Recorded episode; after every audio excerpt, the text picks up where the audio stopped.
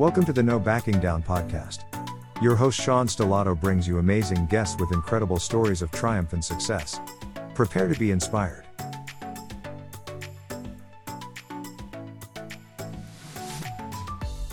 I'm super excited for our next guest. You know, hockey, I'll tell you, I always had a big admiration for hockey, especially playing arena football. Those guys are, uh, they're probably just as tough, maybe even tougher than football players. Uh, now, there are this the parody of professional sports, and whoever puts on a, a helmet or, uh, you know, hits around a hockey puck, there's much respect. But this gentleman right here, uh, 15 years in the pros. I mean, if you look at the metrics of a professional football player, the average is 3.3 years. So he went against the against the puck, we should say, and had a great career. Um, that again, how many kids play uh, a sport in New England and dream of playing for their professional franchise? Bob Sweeney did that, playing for the Boston Bruins for six years.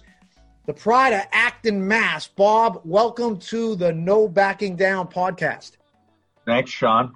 Good to be here. Good to be here. It's good. It seems like yesterday I was admiring how you used to do those side lunges at Nautilus Plus back in the late '90s, and uh, yeah, those days are gone. I don't know if I can do those. I I, I know I can't do them anymore. Uh, my knees aren't uh, what they were. That's obviously from the uh, wear and tear over the years from playing hockey, but no regrets from there. You just have to alter your workouts a little bit. Yeah, you really do. Uh, we're going to jump right into to, to, things, and we'll get back into training and, and what you did throughout your career. Uh, but you know, Bob, tell us, our listeners, here you are, one of seven children from Acton, went through Acton, Boxborough, great great community out there. Then you go to Boston College, and then you have an opportunity. You play for the Bruins. What was it like? Can you take us through when you knew you were going to be a Bruin, and then skating on the ice in front of the Boston fans for the first time? Well, I think I think as a kid, you know, growing up in the uh, you know mid '60s, early '70s, I mean, the Bruins were on were on top, winning Stanley Cups. Everybody was, uh, you know, rinks were being built. Everybody was playing street hockey, and everybody wanted to be Bobby Orr or Phil Esposito or Jerry Cheevers. And it was uh, a good time to, you know, try hockey. And and my dad was a builder by trade and we had a very busy household five sisters one other brother who played hockey and all the girls figure skated but one of the last things my dad did was he built valley sports in concord two rinks and uh, started the Assabet Valley Minor Hockey Association with, along with a few other guys, and that turned into the Metro League, which now has turned into the Eastern Hockey Federation. But um, it was uh, a good time to grow up. We had some some uh, really good teams, some great teammates. Um, a lot of guys went on to play Division One college. My my uh, goaltender that not only in high school but uh, growing up was Tommy Barrasso, who went on to have a great career in the NHL as a goalie. And um, you know, Acton Boxborough was a great springboard, a huge hockey uh, program, great tradition. A lot of players went on uh, play in the NHL and to have, play in college, but it was a great springboard to to go to Boston College. But I guess my point in a long-winded way, when you're playing street hockey as a kid, you, you dreamed about, you know, making the save if you were Jerry Cheevers or scoring the goal if you were Bobby Orr or Phil Esposito, but you dream. And I tell kids all the time to dream about that because, you know, you never know what can happen. And, and, you know, we were fortunate that uh, some of us in particular, you know, I think Bobby Carpenter was the first uh, local kid here that really uh, made it. And uh, that helped out a lot of the guys that were in high school because Bobby went from St. John's Prep right to Washington. And, uh, you know, it really, I think, paved the way for a lot of us guys that were coming up afterwards. And, and you know, that's a great narration, Bob. And when, when you tell me this, you're playing at BC, you, you, get, can you maybe take us through that process when you got the call, like, and you knew you were going to be a Bruin?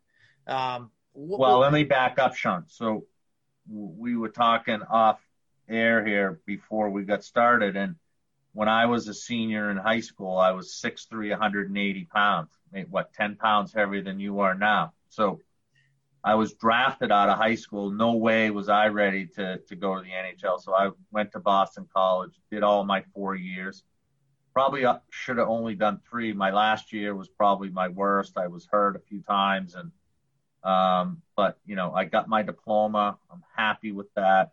Uh, no regrets as far as uh, staying and finishing my career. Had great four years there, on and off the ice. Great teammates, great friends and uh, a great uh, university. Boston College was uh, and still is one of the premier universities in the country, and uh, their hockey program is second to none right now. Jerry York's done a great job ever since he's taken over, and uh, the future's bright there. But my point is, you know, not too many kids can go right into the NHL like Tommy Barrasso or Bobby Carpenter. You need that seasoning physically and, and mentally because – when you're playing in the NHL, you realize that you're playing against men, uh, bigger, stronger, faster than you're probably used to playing in high school or college. So you need to to hone your skills, so to speak. And uh, when you do get that chance, you got to make the most of it. And that that chance for me came uh, uh January 24th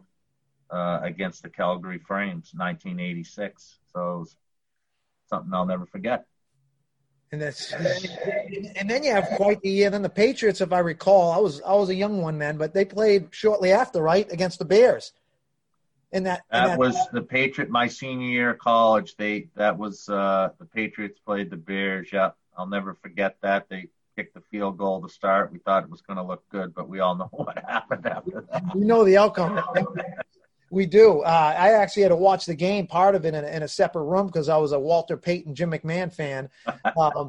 But I, I, shortly that's changed through the uh, 2000s uh, when when Mr. Yeah. Brady came to town. But I appreciate you, you know, obviously sharing the insight about development, Bob, because yeah.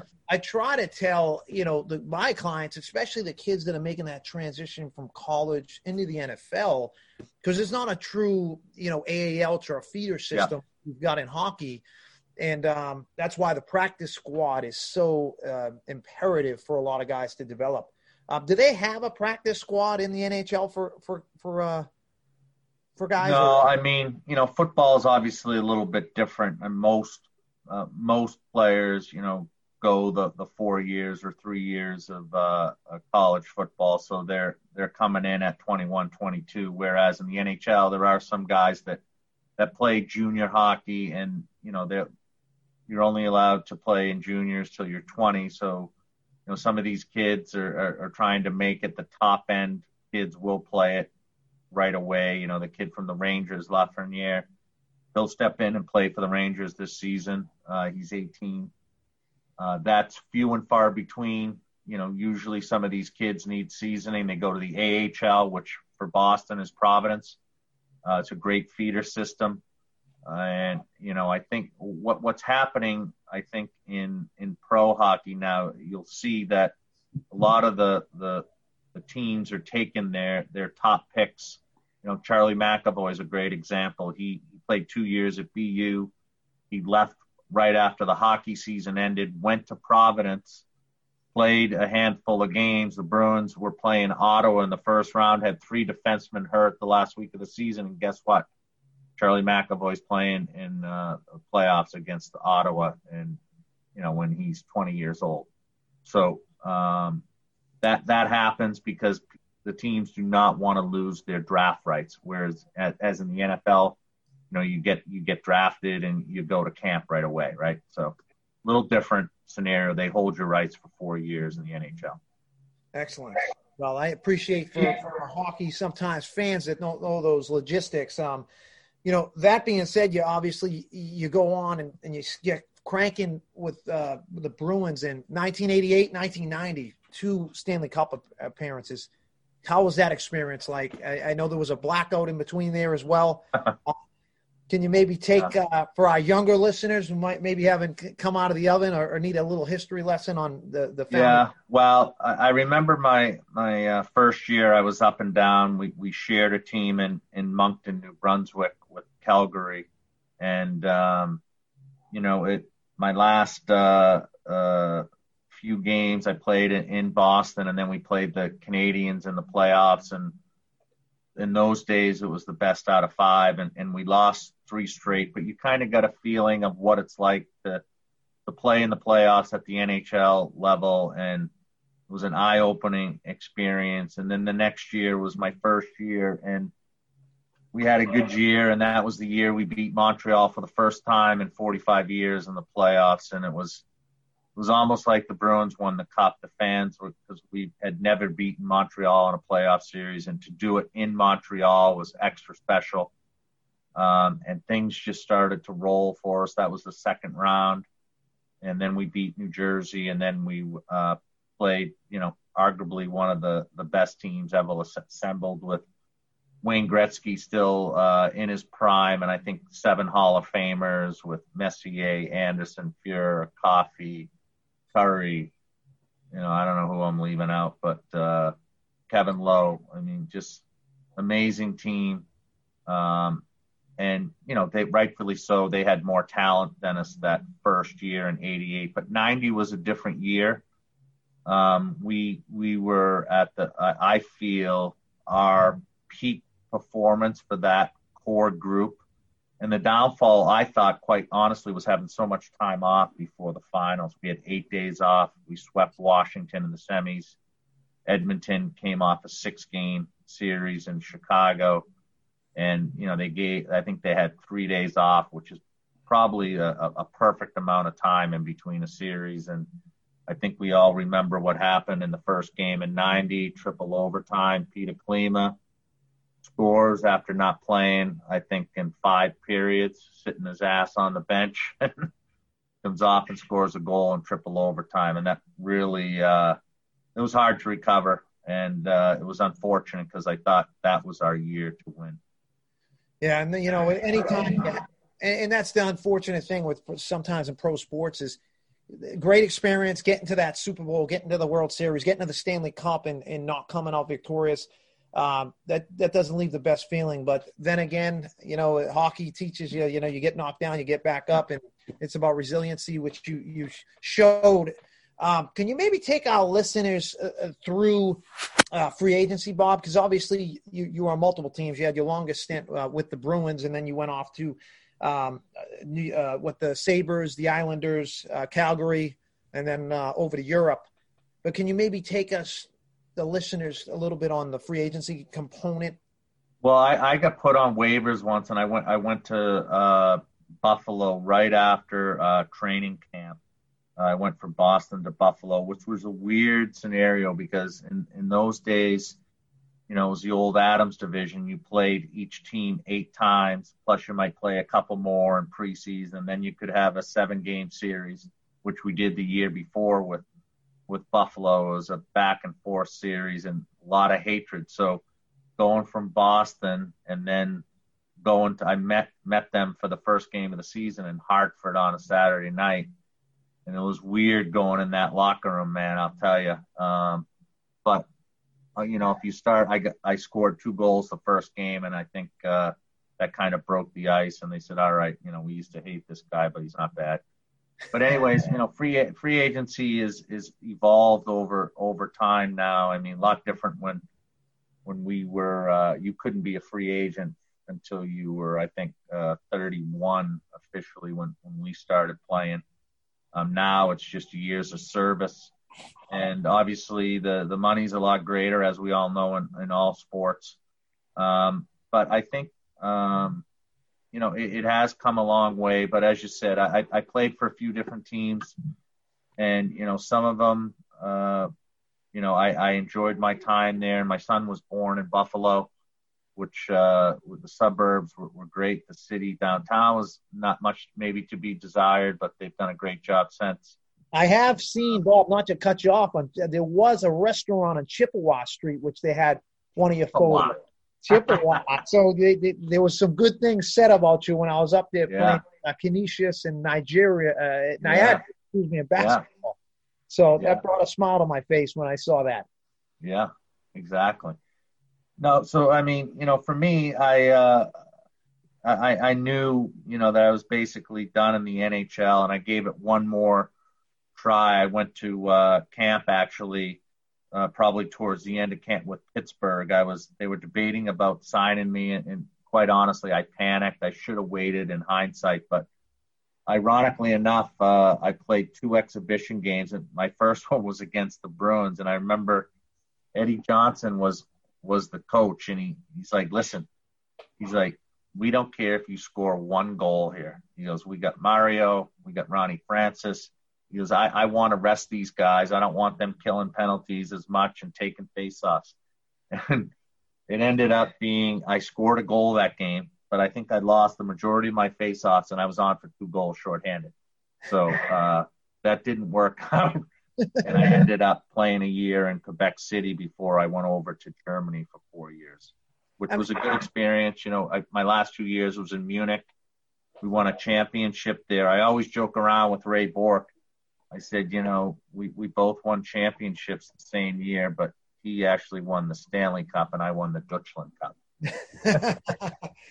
yeah, that was good. I mean, obviously, uh, you know, you, the other thing is a lot of our listeners, Bob, you know, and, and athletes, it's a transition for playing for new coaches you know that that, that chemistry camaraderie with with new teammates and then you go over to europe with the language barrier i mean you really you had to deal with a lot. What uh, uh, uh you know, one of the Deutsch. Oh, man, I Bischen Deutsch. Bischen Deutsch. No, die Dovese. I could order a beer and maybe uh, a little bit uh, off the menu, but there was a few guys that picked it up pretty good. You know, yeah, uh, a lot of tenses. It's a tough language to, to learn, though. Right, and, and, and you know, obviously, learning at a at a young age, it, it goes. Uh, I think yeah. you it, it's the way to go.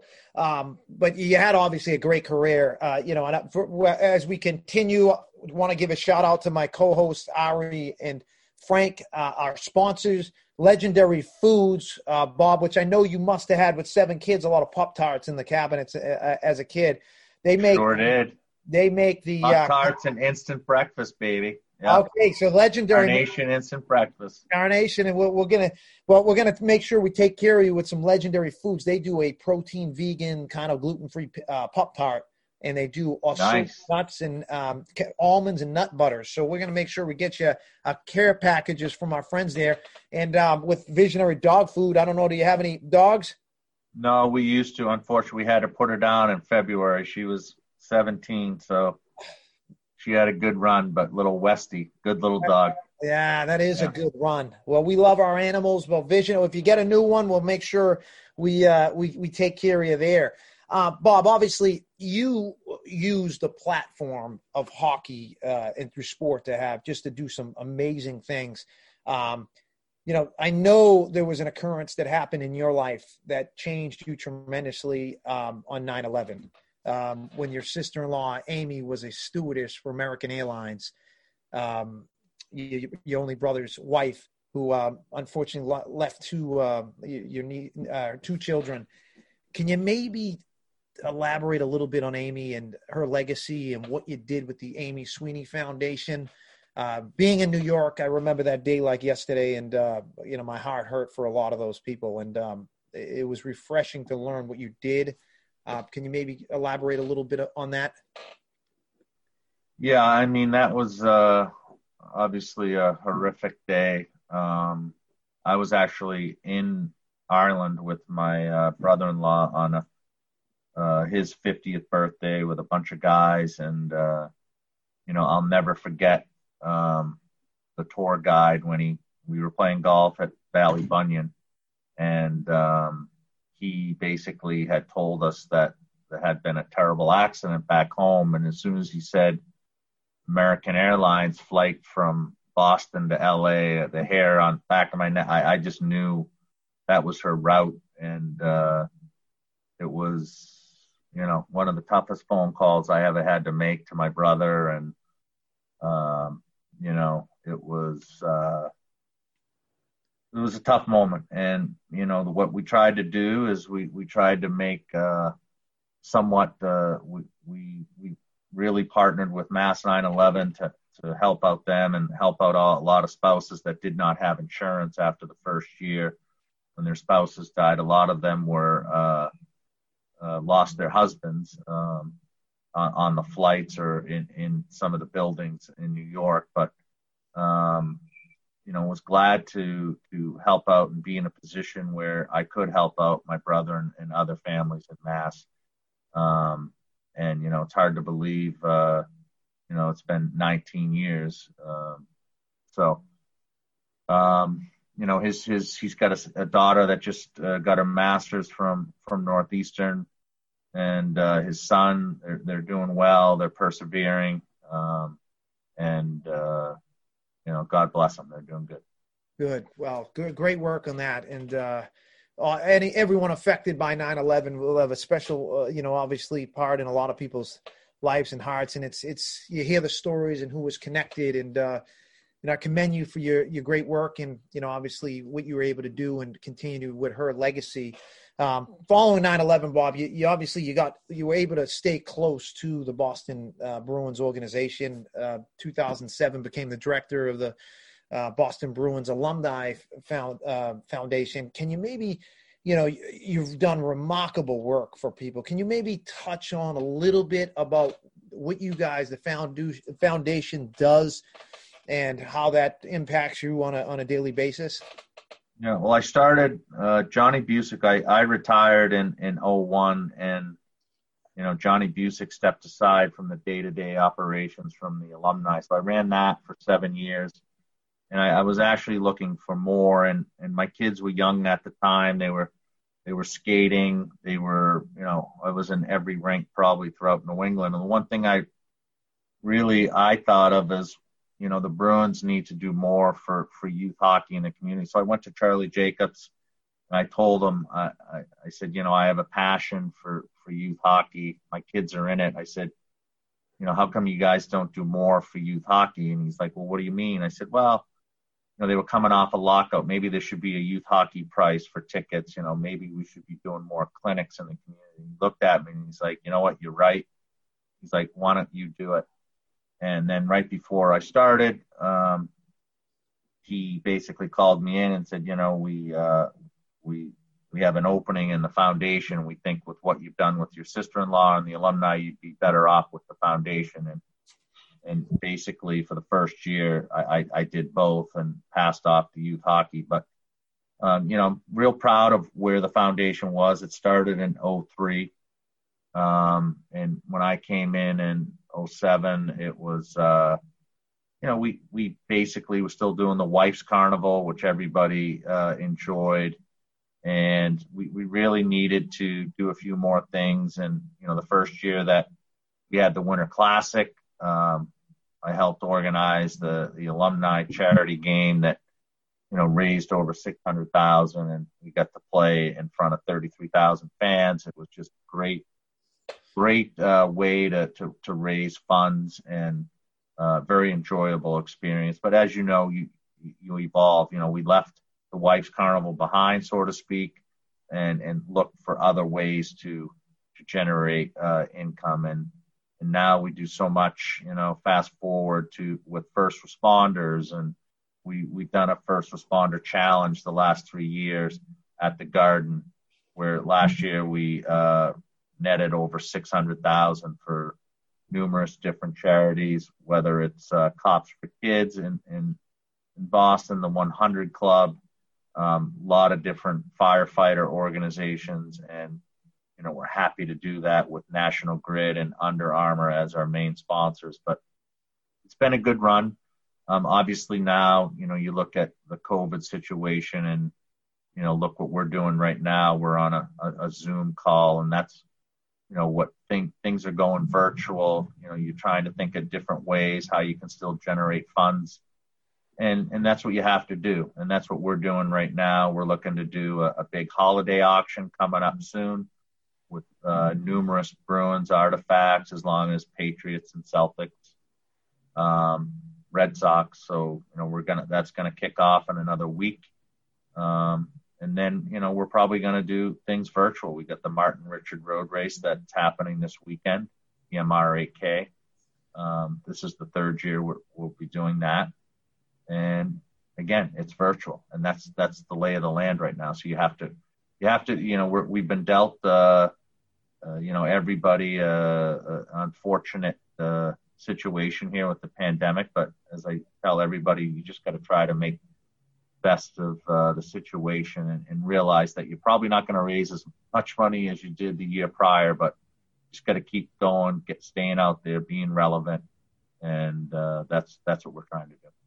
And Bob, can you tell them how they can how they can donate for the foundation and how they can contribute? Uh, is there a specific site or Instagram or any social media that they can go to? Yeah, well, everything will be up on the Bruins site um, probably in another week or so. Um, you know, so you can just there'll be information on on the Boston Bruins uh, website about the, our our auction. It hasn't been uh, announced yet, so it will uh, the link won't won't be there per se, but you you can check in on uh, bostonbruins.com for more information. Awesome, and you guys do a, a golf tournament every year as well. Uh, for, for yeah, we did that. You know, this year, you know, we did tee times. We did that. We had less groups, but as as I said, you know, we did we couldn't have a dinner afterwards, so our expenses were down, but our revenues overall were right about the same as the year prior. So that was that was that was great. I mean, you know, the tee times, it's it's everybody seemed to like that. You know, it was spread out. It didn't take as long. Some people like the morning, some people like the afternoon. So, um, yeah, it went well. Excellent. And obviously, you talk with Ray and yourself both won the championships the same year. Um, and you know, you know, let's fast forward it ten years later, Bob. You, you're with the Bruins. Uh, you guys beat Vancouver for a Stanley Cup, and uh, yours truly, right here, your co, your host of the show. First hockey game I ever attended in my life was when you guys won it. So uh, really? that was quite the experience. I'll tell yeah. you. Um, I've always appreciated hockey, but to actually watch it live um, was just unbelievable. But uh, that can you maybe take us through? Because yeah, I mean that was uh, a, a great run. I mean, if you really dissect that run, it's incredible. Uh, the ebbs and flow they went through to win. You know, everybody, you know, you probably forget that you know, that first series with Montreal went seven games, and we lost the first two games at home. And then there, there was a there was a concert in Montreal, so we played one game, and then there was like three days off. So they went to Lake Placid. They win game three, I think, in overtime, and um, they win game four to, uh, to tie up the series. Win game five in overtime. You know, we lose game six, come back to game seven, double overtime. You know, just, you know, Michael Ryder diving in the open net and making a save. I mean, it was just incredible. And then to, you know, game seven against Tampa was one of the best hockey games I saw. You know, it was a one nothing game, just up and down action.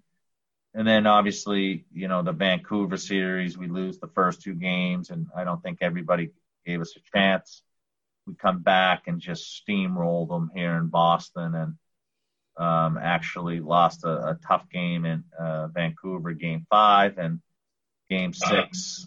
Like I, I told a lot of people, Vancouver should have just stayed home and, and rested because they didn't show up. And uh, game seven was incredible, uh, great experience to be there. I was actually in Vancouver for game five, and uh, we, we, we stayed over and um, one of the things I can remember that their their fans, as we all know, they rioted after Game Seven, but after Game Five, it was like they won the cup. They were just, you know, they were out in the streets going crazy and just saying it was it was pretty amazing to see the whole the ebbs and flow of that series. But you know, I I remember being in the locker room after we won and I I was staying over. The team flew back, but I I stayed, and I remember the uh, our PR and and and hockey ops guy saying, you know, anybody staying, you better be careful because it's right. It was crazy outside. Um, it took me an hour to get a cab, and it was just crazy, crazy experience. But it was a you know, being part of, you know, a parade and on a duck boat, it was something I'll never forget. And, uh, you know, unfortunately, you know, we've had a few more trips to the finals here and obviously you know, going and losing a game seven at home uh, a couple years ago was a you know tough pill to swallow for these guys and for all our fans. But you just realize how hard it is to win, and you know it's uh, something you can't take for granted because, as you said earlier, you know we my first year pro, I I, I go to the finals. You think it's going to happen, you know, like every year, but it it doesn't. And uh, you know, it's been a it's been a good run here for this this core, and hopefully we can continue it. No, that's special, Bob. You know, obviously, and myself representing 18 uh, former world champions, 14 with the Patriots, four with the Eagles. What an experience! And as you said, I had a couple Rook three players in their first year to get a ring right out of the gate. Uh, that doesn't ha- happen often, and uh, right. always say extra storage, delete, make sure you got plenty of uh, storage. It's almost like you want to hit the pause button that week to really soak everything up. Um, well, that's good, and your, your, owners did a remarkable job on the rings. I, I saw yeah. that. Uh, yeah, visit, yeah, that that was. Uh, you know, Bob. Obviously, you're you're the you're the dad of three sons. Um, can you maybe talk about a little bit because I know every title that you you have, that's probably the most important one and um, they're your legacy. And uh, it seems like your wife and yourself have done a remarkable job, and they're, you know, they, they were they're athletes as well. Um, hockey, I'm sure, thing that yeah. they were pushed, but it, it's good to see they found their own identity and they're they're they're you know been able to go after their their dreams. Yeah, my my youngest he is actually right now in the British Columbia uh, Hockey League, the Junior League, and in Trail, British Columbia. It's about three hours north of Spokane, Washington. Uh, they're playing an extended preseason. Uh, he's going to go to UNH next year to play. Uh, you know, he's a big kid. He's about 6'2", 205, you know. And um, my middle boy, uh, he graduated from St. Anselm's two years ago, played lacrosse there, had a great career. Ended up going to play another year in London and, and recently got his master's. Uh, he got that certificate in the mail uh, with distinction, I might add. So real proud of him in finance. So he's looking for a job in the real world. And then my oldest uh, actually ran the marathon on September 11. Real proud of him. Ran for the Bruins Foundation. Um, did an incredible job. And, you know, for him, you know, he played hockey and lacrosse growing up, and they, they all did. All, you know, hockey, lacrosse, they were, you know, really good athletes. But you know, the one thing that I'm proud of is they're real, real good, uh, really uh, disciplined, and you know, I really thank my my oldest boy for leading the way. Know, he's a great mentor for for the younger two, and you know, when when COVID first happened, we we had a really uh, uh, healthy household, and we had workouts, and he was doing boxing workouts, and we all were trying to do them with him, and you know, all protein shakes and everything going. It was uh, it was good times, but it, it's good to see where they're at now. Um, and uh, that is, as you said, that's the the hardest job to do, uh, being a parent. But I think you know I thank my wife for for her guidance over the years with them because let's face it, she was here a lot lot lot more than I was. I was off playing hockey, so um, they turned out to be great kids and have bright futures ahead of them. That's excellent. And they got two great role models and your wife and Angela. Now I got to ask with the name. Is she Italian, Bob? He's not. No. Okay. I, grew I, in, she grew up in Swampscott, but then I told you, you know, a uh, good portion of her life in Salem. Yep. Um, so yeah, no. Excellent. Excellent. And that being said, can you maybe just elaborate to you know our listeners because you got with football, basketball, baseball, hockey, the four majors. Soccer's catching, you know, obviously a, uh, a lot will debate that if we're over in Europe. But some of the training regiments, because you know, back in the late '90s when I was, you know, training at Nautilus with you, and you know, Bourque was in there, and, and Don Sweeney.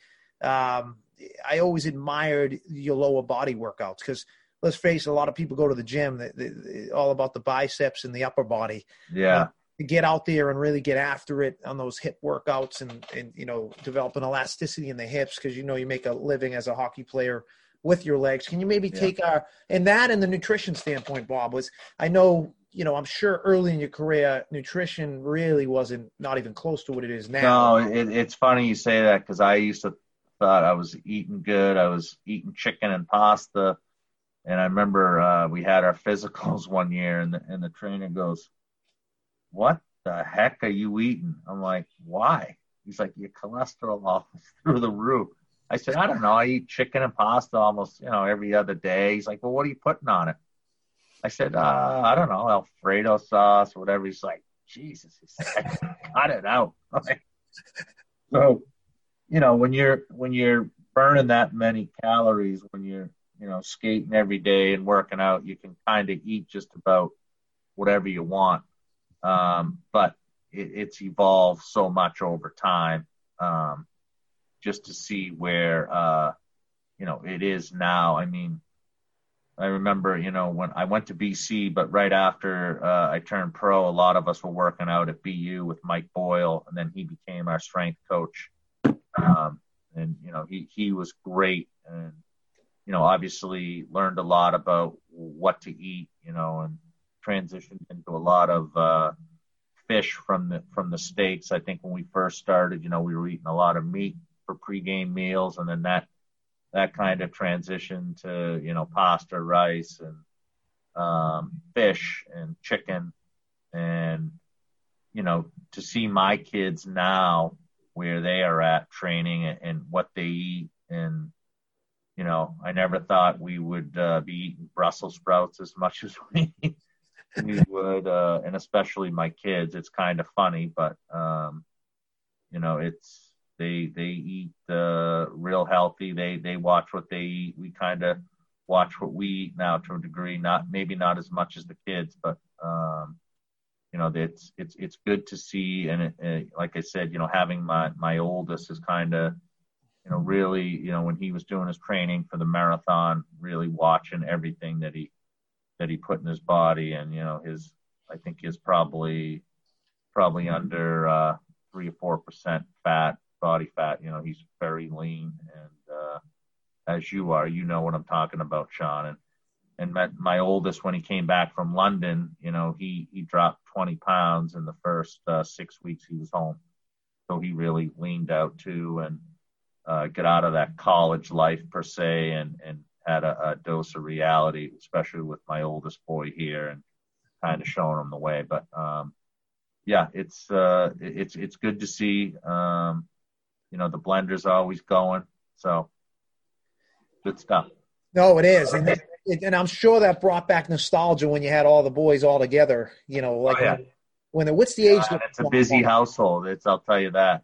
And I, you know, bill goes through the roof, and everything else does. But it's good. Um, it's good to have. Uh, well, they're not. They're all over the place now. My oldest is in Southie, and my youngest is in British Columbia. So Yep, but they'll they'll always know where to come and where where to yeah. call home. And uh, here, having four, there's never a dull moment. But uh, I call my wife Saint Krista. Uh, being able to handle the British like yourself, being on the road a lot, uh, whether you know playing or now you know in the line of work I'm in now.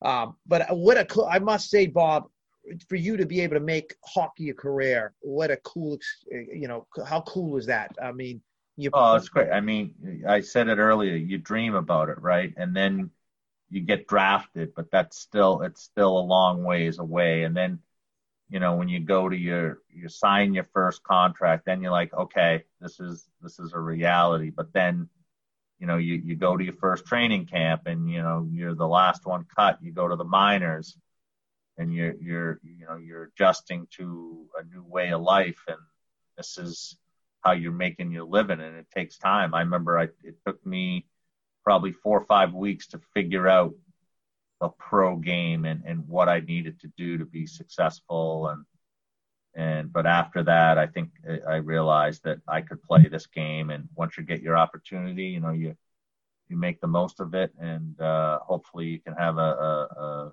good long career. Exactly, and you played 15 years, and then you now obviously you move forward and connected with the Bruins, staying close to the game that you love, that has taught you a lot of core values. and I'm sure virtues that uh, you've carried and will carry the rest of your life.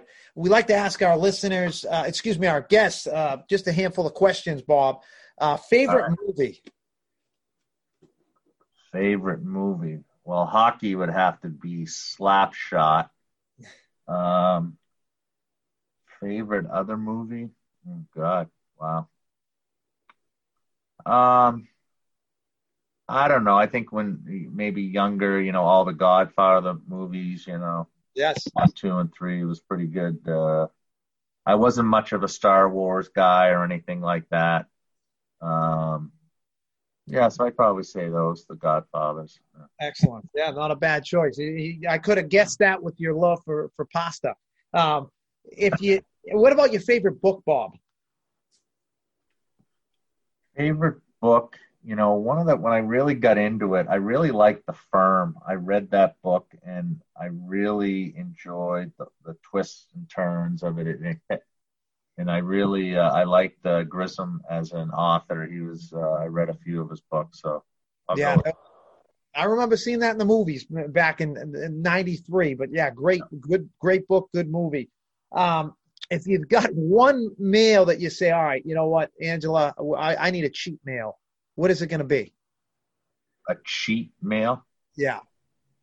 Uh, I'd say either, you know, Chinese or pizza. Uh, you know, usually Sundays we let our guard down. I'd say a little bit, and it could be pizza or, or uh, you know, something uh, with uh, lo mein or something like that. So. Yeah. Well, we got a great pizza place with one of the co-hosts that I'll let Frank uh, elaborate uh, on. And uh, Kama up in Andover, uh, phenomenal. I call him the Tom Brady of uh, sushi chefs. Yeah.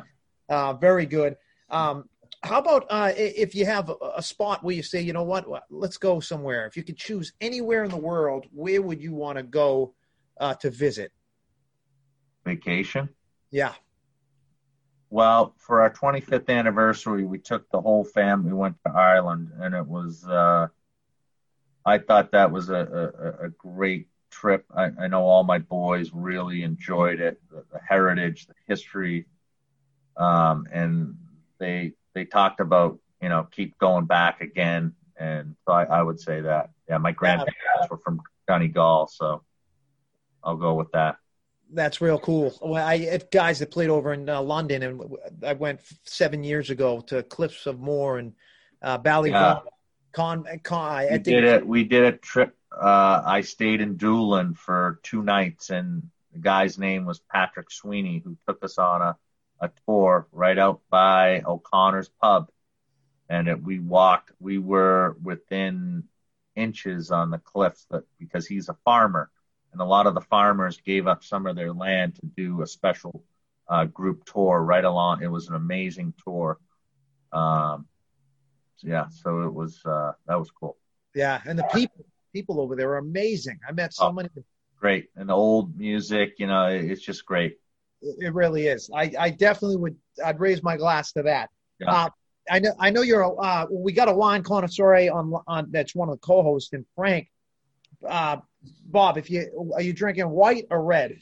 When, what type of uh, wine do you like? Well, it's funny. I used to only drink like uh, cabs and I, I, would drink a little Chardonnay. My wife's Chardonnay. She doesn't like uh, uh, red wine. She suffers from migraines. But um, I went to China about five years ago, and it was like 95 and humid. And the guy was like, and I, when the, this guy, he's a big sponsor, ORG. You know, he has his own kind of uh, vineyards in Australia, and he had a beautiful wine uh, bar that he brought us to, and you know, we were drinking some nice Pinots and Cabs, and uh, so I've come to enjoy Pinots, but I would say uh, Cabs and Merlots are my go-to. Go-to. Frank, you want to uh, touch on that, well, Frank? Yeah, I mean, uh, it sounds like Bob, you you you've got some uh, pretty profound taste, but as we, as Sean and I have, you know, been drinking together for a while, you know your, your your taste evolve and it only takes a certain circumstance or experience so you mentioned you went to china you went to a wine bar and you were you know you were uh, exposed to pinot in a different environment so that kind of set with you Yeah. And I think that goes for the case for all of us. It depends where we're at, who we're with, that we come across something that we would never consider unless right. someone actually puts it in front of us. But the wine industry is constantly evolving. There's so many different styles, and there's so much great wine out there, to the point where it's so overwhelming. Uh, so many things just get lost. But uh, there's still plenty of great cabs coming out of California, obviously, Merlots as well. Merlot is having a comeback, where Merlot for some, quite some time uh, was, for some reason, and I and I hate to say this, but because of a certain movie, Merlot got a bad rap for the last yeah. who knows 15 years, and um, now it's becoming trendy again. I'm seeing a lot of producers uh, bringing back Merlot. So these are wines that are hearty, they're warm, they have great flavor, they have great structure. But anything that comes out of Napa, Sonoma, and those parts of the world, you know, you're going to get a great bottle. Yeah, a good friend of mine told me, you know, the the Duckhorn in particular, their Merlot is much better than their Cab. Yeah, they're known for their Merlot for sure. And I I agree. It was 100 percent. Yeah, and uh, Duckhorn was one of those wineries. If you ever get to watch some documentaries, they're the ones that really helped place California on the map for global players in the wine industry, like back yeah. 30 years ago. And uh, yeah, and if for those of you that are, li- are going to be listening, that when it comes to Duckhorn, it's really about their Merlot, not their cab. I know. Yeah. That Frank, thank you for that insight on that. We're going to have to have Bob over at the Cork Stop, uh, which is his uh, Frank's uh, spot. It's a hidden gem, and uh, we we are going to make sure we, we get we get you some wine too. Absolutely. Um, and, and, that being said, uh, you know the one question I like to ask Bob because you played 15 years professionally, you, you played hockey. When did you start?